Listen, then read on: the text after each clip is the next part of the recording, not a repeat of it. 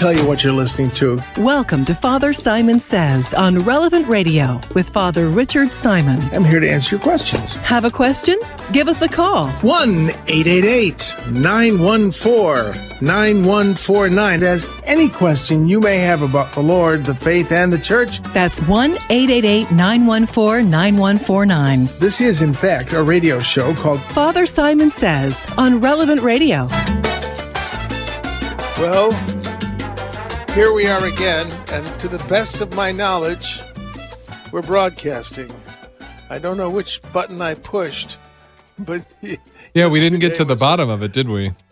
No, we didn't. We didn't find out what happened. Uh, you know, uh, th- that was live, dear voice in my head, was it not? That was live. Yeah. Yes, yes. I, I, yes. Well, as I've said, radio is not an exact science, especially when I'm involved with it. But that said, let us pray in the name of the Father, the Son, and the Holy Spirit. Come, Holy Spirit, fill the hearts of your faithful, and kindle in them the fire of your love. Send forth your Spirit; they shall be created, and you shall renew the face of the earth. Lord, you taught the hearts of the nation, the hearts of the faithful by the light of the Holy Spirit. Grant us by that same Spirit to have right judgment in all things and evermore to rejoice in his comfort through Christ our Lord. Hail Mary, full of grace, the Lord is with thee. Blessed art thou amongst women. Blessed is the fruit of thy womb, Jesus.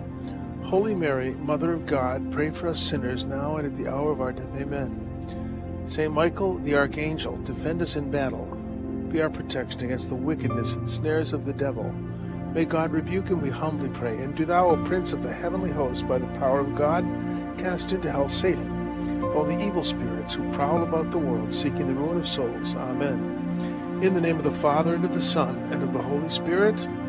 Amen. Well, all right, let's let's do it. Let's go to the big book on the coffee table. And we're doing the readings for the day. Um, I shared with you yesterday about the idea of the Lamb of, I think that worked, the, la- the idea of the Lamb of God, which I think ties the Gospel of John to the book of Revelation pretty tightly. Um, there are those people who say, well, it has to be two different Johns. Couldn't have been. Well, if John the evangelist was in fact a follower of John the Baptist, who was most probably involved in those apocalyptic movements that waited for the coming of the Messiah, like the Essenes. You know, we can't say they were all Essenes. In fact, it's very interesting. Uh, John Bergsma's book uh, about the Dead Sea Scrolls is Dr. John Bergsma. It's a it's wonderful. It, it's worth li- reading a few times. Um, uh, that that um, it's just a masterful work. And if you want to know about the Dead Sea Scrolls and their relationship to Christianity, that would be the first go-to place, I would think. Uh, Dr. Bergs, Bergsma, B-E-R-G-S-M-A, brilliant man, um, and a pretty nice guy. I've met him; he's a really nice guy. So, very approachable. Uh, let's see here. Uh, so, uh, this uh, you read the Dead Sea Scrolls, and there are apocalypses in them. An apocalypse, we generally mean uh, something that refers to the end times or the great battle. But I think I've shared with you the word apocalypse. Really, when the Greek, the, the Essenes would not have called their works apocalypses. The book of Revelation, apocalypse, is called that because of its theme. Uh, that if a Greek speaking Jew saw the word apocalypse, he would think of a wedding. It means the unveiling. The custom of the Jews is this that before they go to the place where the wedding is to take place under a canopy, the chuppah, um, the family of the bride, the family of the groom go somewhere. They they finalize the contract, and then the groom looks under the veil. That's a revelation, a pulling away of the veil. Uh, calypso in Greek is uh, caly- uh, is it calypto or calypso? I think it's calypto. Uh, it, it means a veiling. Brides in the ancient Israelite world were heavily veiled, and the groom looked under the veil. He removed the veil. He revealed that literally is remove the veil. And in Greek, that's an apocalypse is a removal of the veil. So I asked Rabbi Lefkowitz why they do that, so no one would pull a fast one like they did on our ancestor Jacob when instead of Rachel he got Leah. That's why. So it's the truth in advertising. They drink a schnapps, which, of course, uh, when Americans think schnapps, they think that peppermint, that awful peppermint stuff, but really schnapps for both Jews and Germans is any liquor, which will take the varnish off the furniture. They drink a schnapps, they go to the place of the wedding, and they have a wonderful time. Uh, it's really something. Well, the, the, the, the Dead Sea sectaries, as I like to call them, because the Essenes weren't the only one, they had these these books that looked into the future and talked about the great coming battle. The reason I think that the book of Revelation that we read in the Christian scriptures is called Revelation or Apocalypse, the unveiling, the wedding, because that's the high point of the gospel. Behold, I saw the New Jerusalem descending out of heaven adorned like a bride for a husband. It's about the heavenly wedding of the Messiah and the church. Uh, it's a, it's a, it's an apocalypse. It's an unveiling of the bride. And we think of it as, oh, it's all about the end of the world. No, it's all about the relationship of Christ and the church. It, of course, deals with the eternal battle and the ultimate battle, but it's not a book that is easy to read or interpret, but it is full of real beauty and spiritual benefit. So, that said, the Lamb of God is mentioned prominently in the book of Revelation. It's in fact, as Dr. Hahn's book is called, the the the, the Supper of the Lamb, uh, the Wedding Supper of the Lamb, and this is the other book in Scripture, the Gospel of John, where he talks about the Lamb. So I, I think those people who say no, two different authors, uh, I'm not so sure. All right, they wanted to know where he was staying.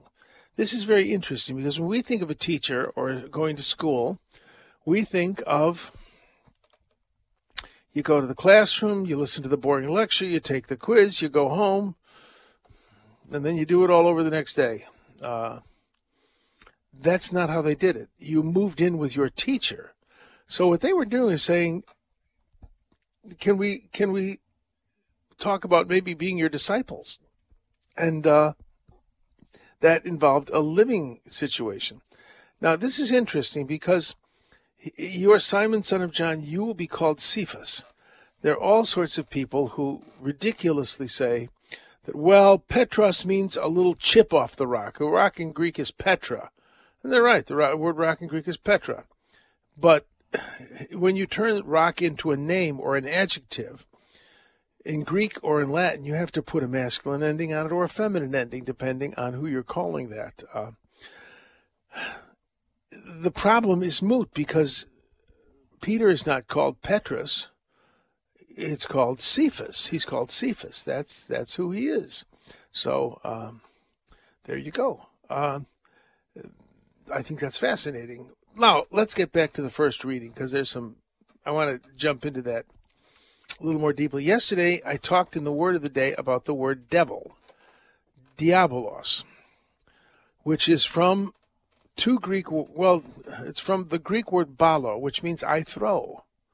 And dia is a, is a, is an intensifier. It is uh, a preposition and a prefix. Greek and English share this in common. Uh, we get it from the German. You know, this is a kind of Indo European thing. When a preposition is used from a prefix, it does very odd things to the verb. Now, let me explain. We all know what to stand means. You stand. I mean, you stand. Yes, you stand when you sing the Pledge of Allegiance, that sort of thing. Under. We all know what under is. It's under the table. It's under the bridge. It's under the desk. Under. It's about position. You combine the two. Understand. Huh? And that means to to uh, uh, what's a what's a uh, another word for understand to to uh, to to comprehend. That's a thank you voice in my head. To comprehend, to to uh, have a thorough working knowledge of. You know, I suppose people would say, "I'm here under the bridge. I'm understanding the bridge. I'm standing under the bridge." It's, you see what I mean? It does odd things. So dia in Greek means, isn't this fascinating stuff? I just think it's so much fun. Oh, of course, then, uh, you're getting, yes, there will be, there will be a short quiz at the end of the program. Yeah, the, the, um, uh, dia is kind of like that. It's an intensifier. And diabolo uh, means like diameter. We get that word is from dia and meter, measure. So it means a thorough measure. You measure all the way across. You measure right through. Uh, what's another dia word that I can? Dialysis. Uh, lysis is a breaking down, and dia is thorough breaking down. Uh, so you completely dissolve uh, harmful chemicals in the blood when you undergo dialysis. Uh, what's what's another good one? Oh, the, you got the point. I don't have to belabor it too much more.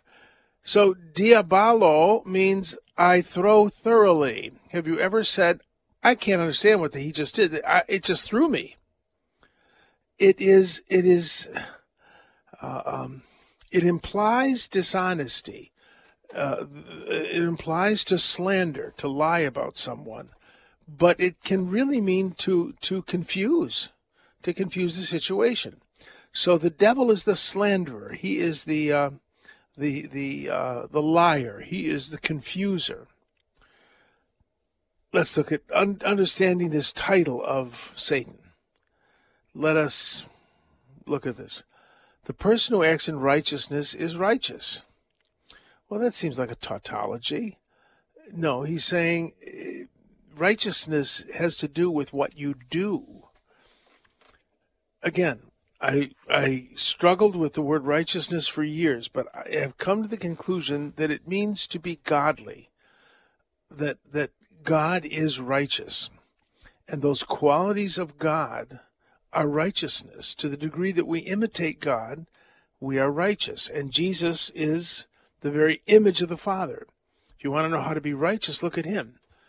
Um, one of my favorite texts in Scripture about righteousness is when it said Joseph being a uh, this is literally what the text says. Joseph, being a righteous man, did not want to make an example of Mary.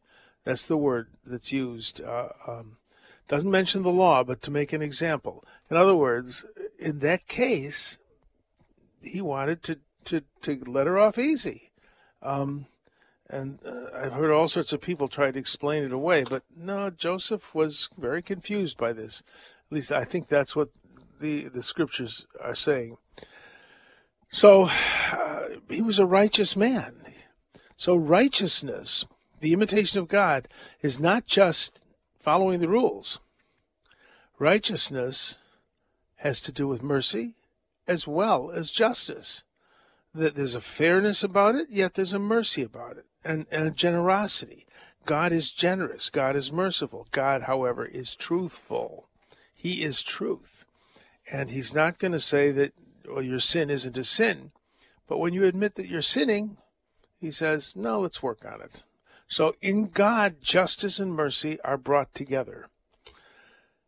That's the person, and, and I've shared the St. Thomas's definition of love at least a thousand times. To love is to will the good of another. That doesn't mean I'm sitting here saying, "Oh, you poor baby, I hope it goes all right for you." No, you do something. The person who acts in righteousness is righteous, not the person who sits there having a good attitude. Righteousness is something that you do, not something simply that you feel, or not simply a forensic. Uh, uh, um, judgment. It it it's it has to do with with your actions, and I think that's important. You know, I should have. Okay, I'm going to get rest for this, but I should have looked it up. Okay, yeah, there it is. There. Okay, you got. I got it now. I got it. Okay. Oh, it's a race to the finish. Uh, the, the, the one doing it's it's it's the poieo means to make or to do. The one doing righteousness, making righteousness, causing righteousness. So it isn't just about your attitude or my my heart's in the right place. The rest of me, who knows where that is. Um, no, you got more than your heart's got to be in the right place. Your actions have to be in the right place. I think it's a very important dimension of this text. Okay, the devil has sinned from the beginning. And so whoever sins belongs to the devil. Now, again, these texts are are uh, uh, uh, these texts are, are, the present tense, which in Greek uh, is is a it's different than in English. Whoever does sin is from the devil. That's what the text says. But the word here, the one doing sin, it's a present participle. So it implies a, a persistent and repetitive action. You know, if you if you fall and well, you get up and go to confession and start over again. That's okay. God's still God's still working in your life. But if you say, I don't need to go to confession, you know, this isn't a sin. I know God says it's a sin in the Bible, but that's just an interpretation. That kind of thing. I, I think that's kind of interesting. All right, let's move along here. Let me find where I put the reading itself. Um, see what love the Father has bestowed on us that we may be called children of God. And we are God's children now, but what we shall be has not yet been revealed.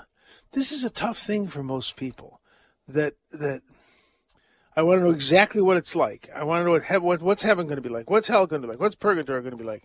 I don't know. I've never been there. Um, it's going to be great. Heaven's going to be great.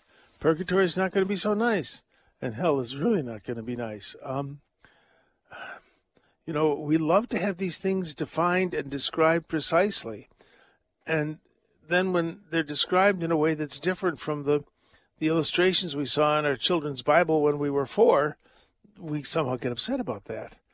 We don't know what we shall be, but we shall be like him, for we shall see him as he is.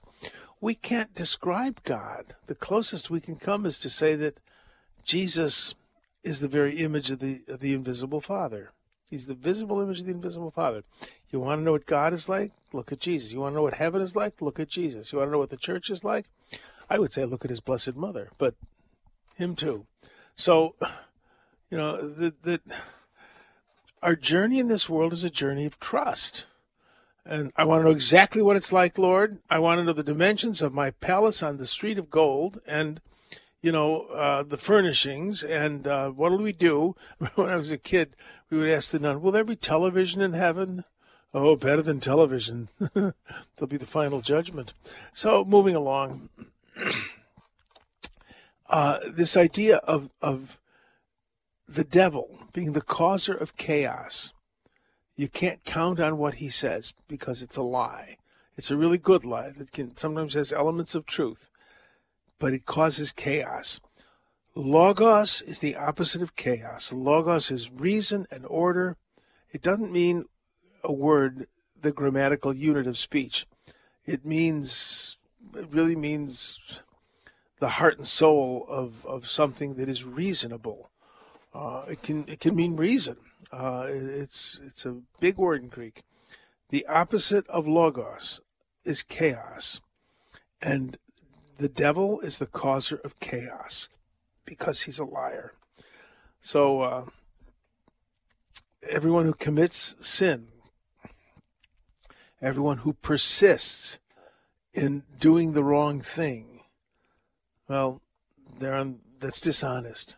And you know, it's kind of funny. I find so much in, in our current climate as dishonest. It's just fascinating to listen to the arguments of people about about things woke. You know, well, I I'm a girl. Well, you sure look like a boy. You act like a boy. You were born with a Y chromosome, but you say you're a girl. Why are you a girl? Because I want to be a girl. Well, I want to fly to the moon. That's different. It's my body. I can say what it's totally chaotic. Totally chaotic. It's it's the opposite of reason. It's the opposite of logos. To say I have a gender dysphoria, well, that's that's reasonable. It may be true, but to deny nature itself is chaos. The opposite of logos and it's dishonest. It's unreasonable and dishonest. So, just some thoughts on that. All right, shall we uh, take a break and I'll come back with letters? And you can call in at 888 914 9149. 888 914 9149. Are we still on the air, dear voice in my head? Oh, good. We're still on the air. We'll be back, I hope. Father Simon Says Neener, neener to those people who keep trying to say that Jesus didn't make Peter the rock. on Relevant Radio. Neener, neener is the technical term, isn't it? Network sponsor Time Bank can make remote account opening easy no matter where you are in the country. They offer mobile and online banking and knowledgeable bankers that answer the phone. More information at time.bank. That's time.bank. Member FDIC. Come gather round, people, wherever you roam, and admit that the waters around you have grown, and accept it that soon you'll be drenched to the bone. If your time to you is worth saving, then you better start swimming or you'll sink like a stone. Or the times they are a changing. I have not heard that song in a while. Good old Bob Dylan. I remember hearing a spoof on Bob Dylan. Bob Dylan sings the songs of his uh, of his uh, Minnesota home. So they do roll out the barrels and we'll have a barrel of fun. It's really never mind. But yeah, the times uh, are they are changing, and uh, it's very confusing.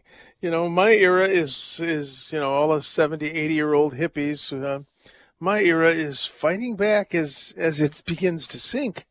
And I got a letter from from Ali um, about uh, this is a, an ad um, from the Methodist Church in Great Britain, and um, uh, it's about the inclusivity of, of British Methodism. And John Wesley would would plotz, which means to fall over.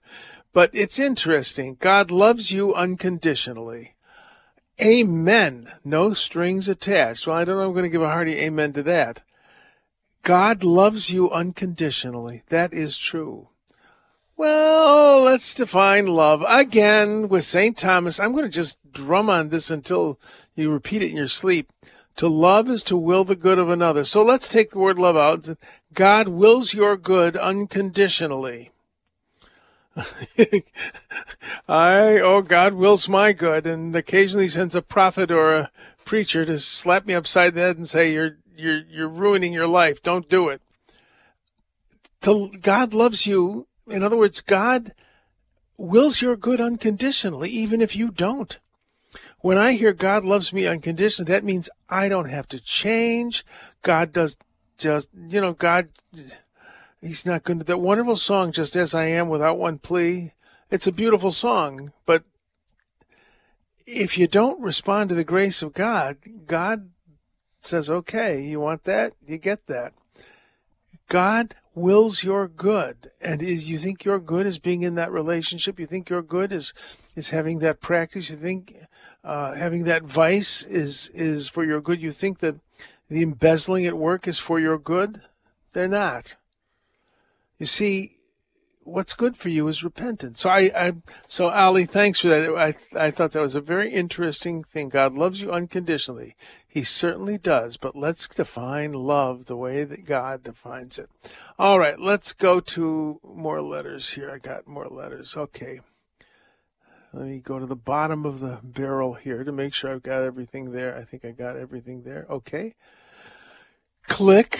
Um, this is, uh, oh, this is kind of, again, I, I don't like being political, and this is not political. Uh, this is from Francisco, who in Newark, who um, wanted to know what programs I had discussed the history of anti-Semitism on, and I have I haven't any idea, Francisco, but just briefly, um, well, how to discuss this in a way that is reasonable.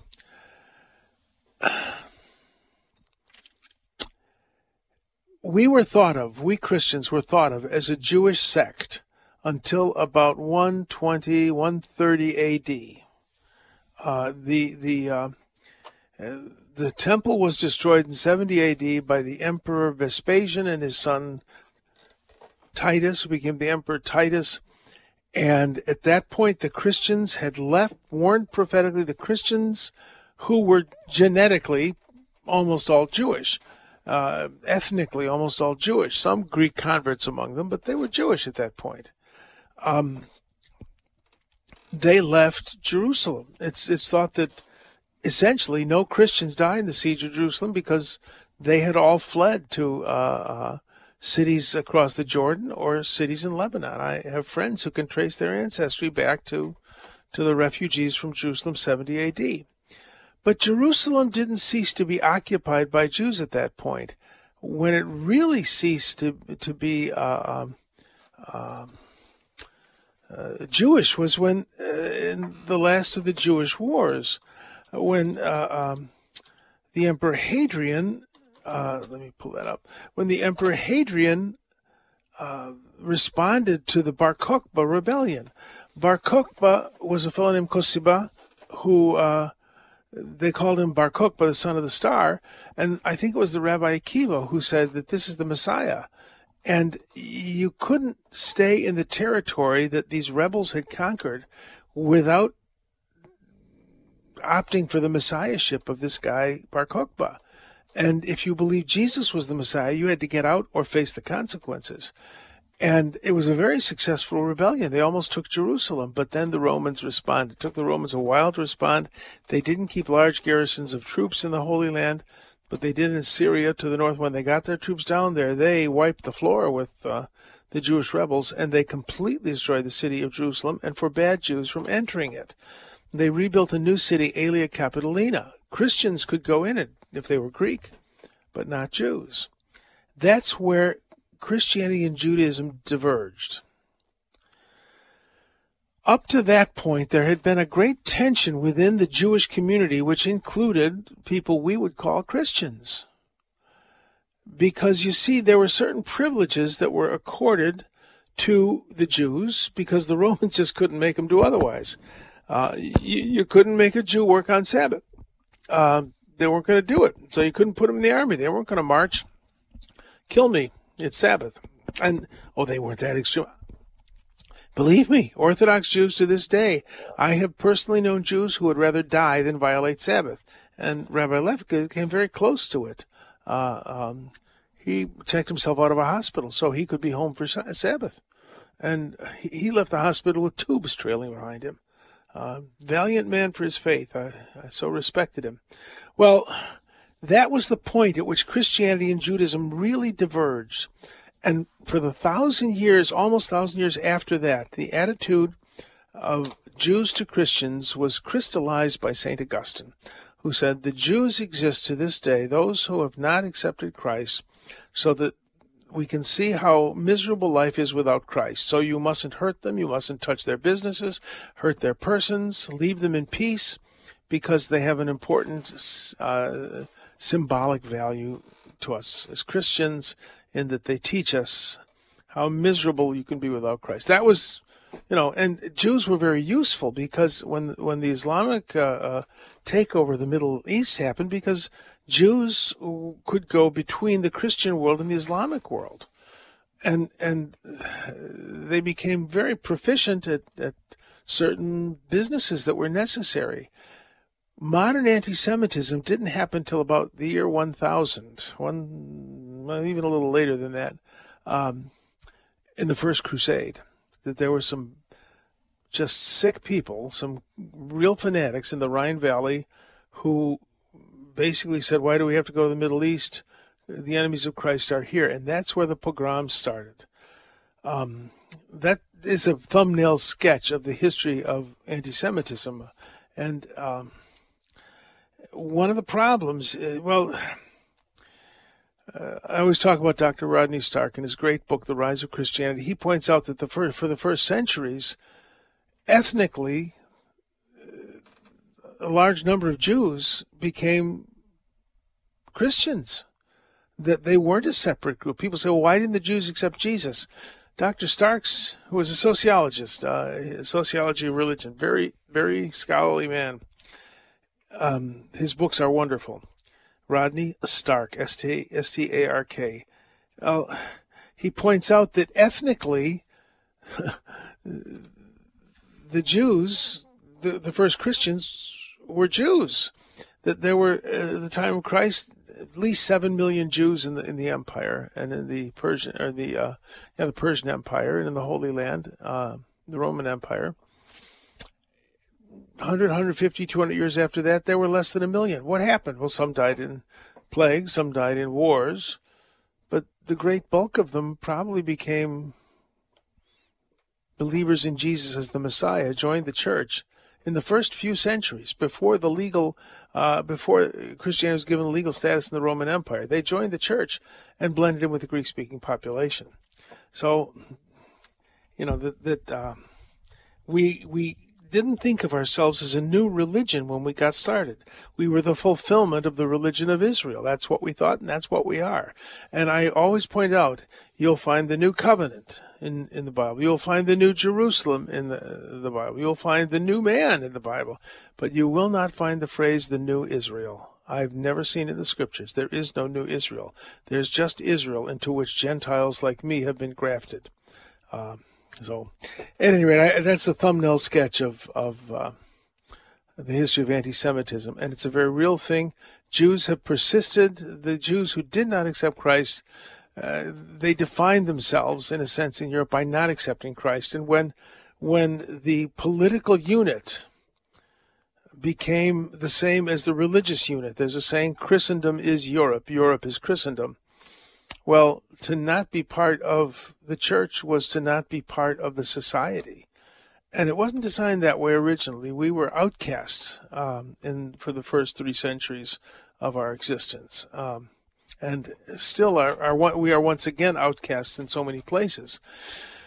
Uh, but when the state becomes Christian, those who refuse to become Christian become enemies of the state. So anti-Semitism. Uh, I think is a political reality even more than it's a religious reality. I I think that it's I think it's crazy to dislike someone because of their ethnicity. Well, that's nuts. Uh, ethnicity is a gift God gives us to share with other people. All right, on to another letter. I, I don't know if that's what you're looking for, but those are just some thoughts on it. All right, let me press that button and then go to this button. Okay. Um, this is uh, I I think I I don't know if I was on the air when I talked about this, but uh, in the reading from Our Lady of Guadalupe, uh, the angel appears to the Blessed Mother and uses the word "behold" twice. In Greek, that's "idou." It means look, look, and and the idea is what does "behold" mean? Be is another one of those intensifying prefixes and uh, uh, to to to be bewildered means to be thoroughly confused. To be besmirched means to be thoroughly smirched. smirched? Yes, smirched. So, uh, um, behold means to fix something intensely your intention. And these are, this is uh, from uh, uh, uh Sarah from, from Minneapolis, for Sarah from Minnesota those are the same words and they have the same meaning. What what the angel is saying uh, to to the Blessed Mother is, look, this is going to be miraculous. Your, this your your pregnancy, your your being with child, and then further on down the passage, uh, I think it's Luke the second chapter. Uh, look, Elizabeth, your kinswoman, is conceived. This is a miracle too. She's both of those things that she's beholding. In other words, fixing her attention on are miracles. And that's what the angel's saying. So it's the same word used in the same context, I think. That said, we're going to take a break. I will come back with the word of the day. And uh, the phones are open at 888 914 9149. 888 914 9149. We'll be right back.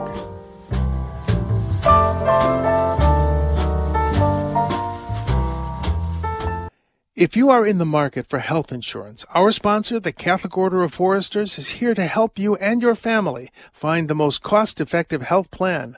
Learn more at relevantradio.com slash forester. Let me tell you that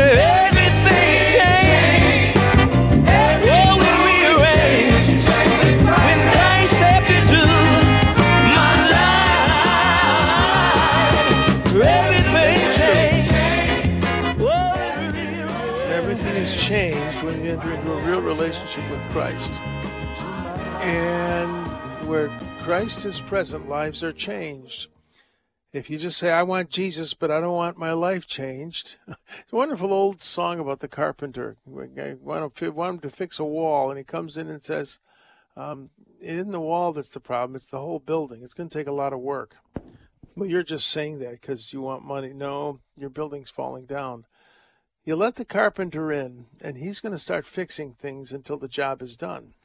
And if you stop him, well, guess what? The house is going to fall in. At any rate, let us go to uh, where were we going to? We're going to letters. That's where we're going. Oh boy. No, we did letters. Now, word of the day. Yes, word of the day. Oh dear. Okay. In the gospel, we see a couple times, um, what are you looking for? They said to him, Rabbi, which translated means teacher. And then further on, we, we say, We have found the Messiah, which is translated Christ. Well, that's interesting. Why? Well, the word I, I love. I guess I just really love the word for for translated. It's uh, oh, where did I put it? It's it's I, I have to look at it to say it. Methermeneuomenon. That's the Greek word for being translated. Methermeneuomenon. That's kind of interesting. What's going on here? Why are they translating these Jewish words to Greek? Well, I have the theory that um, the Gospel of John is written to the disciples of John the Baptist to make the point that Jesus is the Messiah and John the Baptist isn't. John the Baptist said, I'm not the Messiah, Jesus is. Well, wouldn't all those people have known Greek? Yes, probably, but some might not have. But you know, John's Gospel is interesting. It's the most beautifully constructed of the Gospels. And the tradition is that it was kind of written later. I mean, within the, before, I believe the Gospel of John was written before 70 AD, but it probably, I think it's reasonable to think it was the last of the Gospels written. And it's beautifully constructed. It's constructed around water. I think it's fascinating that there's so much mention of water, and that would make sense with these. Uh, uh, uh, with these uh, people who practiced uh, frequent ritual baptism. But the Gospel of John, I suspect, was, it, I really believe it was John, but there were people who he probably used as secretaries. That was not uncommon in the ancient world. Julius Caesar was amazing because in a moving vehicle, which was pretty bumpy, he could dictate five letters at once to five different secretaries. He would start with letter one, then move to letter two, letter three, and while they're writing, he'd come around to letter one again. He never lost track of the letters, but he dictated. So we see St. Paul seems to have dictated his letters. And I would not be at all surprised if the disciples of St. John, who are often mentioned in Christian tradition, uh, the disciples of St. John the Evangelist, uh, that they might have been the ones writing down what he was saying and uh, editing this for him. And uh, since it was going to be read not just by uh, people who knew Aramaic, but people who also knew Greek, they might have stuck in a translation. I don't think that that detracts at all from the Johannine authorship of the gospel. But I think it's kind of interesting that that um, this is an indication that the church is is going is really flourishing in the Greek speaking world at this time. Ah, I don't know. I find it interesting. All right, let's go to uh, phones. Ahoy! Shelly from Lake Jackson, Texas. What can I do for you? Good afternoon, Father. Thank you so much for taking my call. Um, I was calling to ask. Um, I'm wanting to do the first nine Fridays devotion to the Sacred Heart, but I'm Mhm. wondering if I cannot receive communion at that time, and I didn't go to confession prior to it. Is it okay to go to confession on Saturday and, and receive on Sunday, or does it have to be specifically that day? Well, I think I think first of all, remember that that um, good grief. You know, I, I, I hesitate to say, oh yeah, you can make that late because the, this the the purpose of the devotion is to remind us of the sufferings of Christ on Friday. So I would say plan it at a time when you can make sure that that you're you're fulfilling that. Normally, I would say, oh sure, but uh, if it's a matter of, of, of fulfilling the the the the devotion, you really have to do it as it says. So I would say no. You probably should go to to uh, communion on, on, the Friday on the first Friday. So it, that's just my opinion. You know, I, I, would ask other people who are smarter and and uh, uh, more immersed in it than I am, but that would be what I think. So, at any rate, Shelley, I, I wish I could give you better news, but I think the devotion is about First Friday. Um, the the uh, uh, and, and I think that probably you need to to stick to it.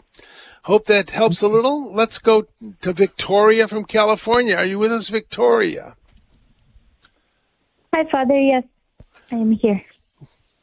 What can I do for you? Father, my question for you is regarding Hagar and Ishmael. When yeah. Abraham sent Hagar away with Ishmael into wilderness, and Hagar turned the back on the child because she did not want to see him die, was she speaking to God in that moment? And the next question is um, Was Hagar a woman of faith? And did she change her ways after God saved her and Ishmael when he heard Ishmael crying?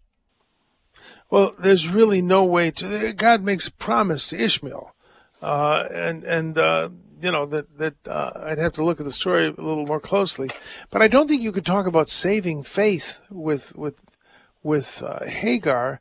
Um, it's before the cross of Christ. Abraham had a saving faith. Uh, but that was an exceptional thing for Abraham, I think. Uh, that that the offer of salvation seems to have been made uh, only after the, the death of Christ uh, on the cross. Uh, so I, I, don't know that we can say that Hagar had saving faith, and the Scripture really doesn't talk about that with Hagar. Uh, so I, I, I, couldn't say yes. Another thing to which I can't say yes, that's unusual. But um, I don't think there's enough information in the Scripture to, to judge the state of Hagar's soul. Uh, God was good to her and good to Ishmael, but I don't know that it was because they had saving faith. I don't know if that's, I don't know if I'm right. Remember, take it with a grain of salt, Victoria. God bless and thanks for listening. Let's go to Deacon Thank George you, from, oh, you're welcome, from Lakeville, Minnesota. Deacon George, what can I do for you? Hi there, Father. Thank you for taking the call. I just had a quick question when you were talking about the word behold. Mm-hmm. And uh, I was wondering, was there any link with the word about behold, and also when we read uh, how Mary pondered these things or reflected on these things in her heart? Is there any link between the inward looking or the intense looking uh, between those two words for you know, commanding uh, someone to behold or for reflecting no, the, the, within the There's heart. no linguistic relation. The word for for uh, uh, uh for treasuring is uh, sinatiri, which uh, really means uh, really it means to guard, to keep safe. She kept these things safe in her heart. I think is is the implication. Is it is the word heart in here? Yeah, in her heart, and she she she guarded them in her heart, and then she she it's a word symbolo. it's almost the opposite of diabolo, uh, I was talking about uh, earlier. Uh, she threw them together in her heart. In other words, she she she pondered them. She she guarded them in her heart, and then she she threw them together. You know, she thought about these things repeatedly. Uh, but there's no ling- I think it's the same idea, but there's no linguistic relationship between those two words. Does that answer your question? I believe so. Yes, indeed. All right. I was just wondering how somehow that linked together. Well, thanks, Deacon. And again, I'm honored that you listen. God bless. Let us go to you. Carol. You're welcome. Let's go to Carol in Lexington, Kentucky. Hello. Are you? Hello. Yes. Hello. Hello. Hi, Hello. What Father. can I do for you, Carol? Yes. I, um, I'm wondering, pondering whether um, Jesus ate his own body and blood at the Last Supper. Well, it's interesting because it never says that he ate the Blessed Sacrament. He gave it to his disciples and said, "Take this and eat." So I don't think so. He didn't need to eat. He was in communion with himself perfectly. So mm, I don't Right, think so. And the text the text says he gave it to them and said, Take and eat. He didn't eat and then give to them. He said, Take and eat. Mm-hmm. As- I you know, I, I think that's the story. So there you go. Does that help, Carol? All right. Yes, it does. All right. Thank you for confirming. All it. right. God, God bless, you, Carol. Father. Bye. All right. Thanks. Bye. John from Mountain View, California. Are you with us? Yes, hi, Father Michael. I mean, Father Simon. No. Yeah, whichever. Fa- Father, that's good enough. Yes. Hey, I know that I know the church has rejected the Gnostic, Gnostic Gospels, but do you know how the Gnostic Gospels define Jesus and why he was rejected? They de- pretty much define him as uh, a non physical, uh, kind of ethereal being. Uh, you know, they had the problem of if God is good, how can there be evil? That's a good question. But their answer was that God created these demiurges, and then they created lesser gods and lesser gods who would create angels, who created all the way down till you had the, a sort of God so distant from the real God that he created matter. And matter is evil. And the uh, the the one of these demiurges, uh, sort of the second level gods, came to to save um, this spark of divinity that was that was uh, resonant in this corrupt matter, and and uh, uh, he didn't he didn't really become matter. For instance, he he didn't leave footprints when he walked, or he didn't cast a shadow. He was he seemed to be man, but he wasn't really man. That's why Saint John, who dealt with these Gnostics, is saying anyone who says that the Messiah has not come in the flesh is Antichrist. So they said that he was this this being, this celestial being, who came into the world appeared to be in the flesh but wasn't really in the flesh he wasn't he wasn't uh, the creator of all things he wasn't god from god he was this sort of second level second tier god does that answer your question Well, would they use words like archons and aeons? Would would that be a word that Jesus was an aeon? well those were not god those were those were kind of angelic beings or or Right. uh, quasi divine beings Uh, you know what we believe is that the, there's only one god and that God is is a trinity of persons that that the the oneness of God is a oneness not of solitude but of solidarity and and that that Jesus is fully God and he had a fully human nature they didn't believe that so yeah, you know, uh, Father, this Gnosticism is all over the internet. Oh, yeah, of course um, it is. It, uh, yeah, St. John warns us about it. It's demonic. He who doesn't believe that the Messiah came in the flesh is Antichrist. Is Antichrist. And it's a very convenient religion because it doesn't matter what you do with your body because your soul is the pure part of you. So you can sleep around, you can do anything you want with your body. It doesn't matter. There are other versions of it that say, well, the only moral thing to do is to starve to death. But well, that's not the most popular form of Gnosticism. So, yeah, it's it's all over the place, and it's nuts, and it always will be all over the place because it's demonic. There you go. Hope that helps a little, John. God bless. Thank you. Thanks for listening. All right, let's go to Tony from L.A., California. Tony, what can I do for you? Yes, Padre. I have a friend that's uh, in a really bad spot. He's he's got a gaping hole in his soul, and um, he's trying to fill it with the wrong things. And I'm waiting for his wife to call. Do I do I have the right to baptize him? Uh, I do not believe he's baptized. You can baptize him only in danger of death. Okay. If he's in imminent danger of death, you can baptize him. If not, you got to urge him to take instruction in the faith because you see, baptism, the word sacrament means oath to the death. And what you'd be doing is signing him up for an oath, the conditions of which he doesn't know, and his situation might become worse. Uh, now, in if there's imminent danger of death, that's not a problem because he's not going to live long in that covenant. He's not going to get the chance to uh, to break his covenant with the Lord. But if he if he is going to be living in the world, he needs to be instructed in the faith. So you should not baptize him.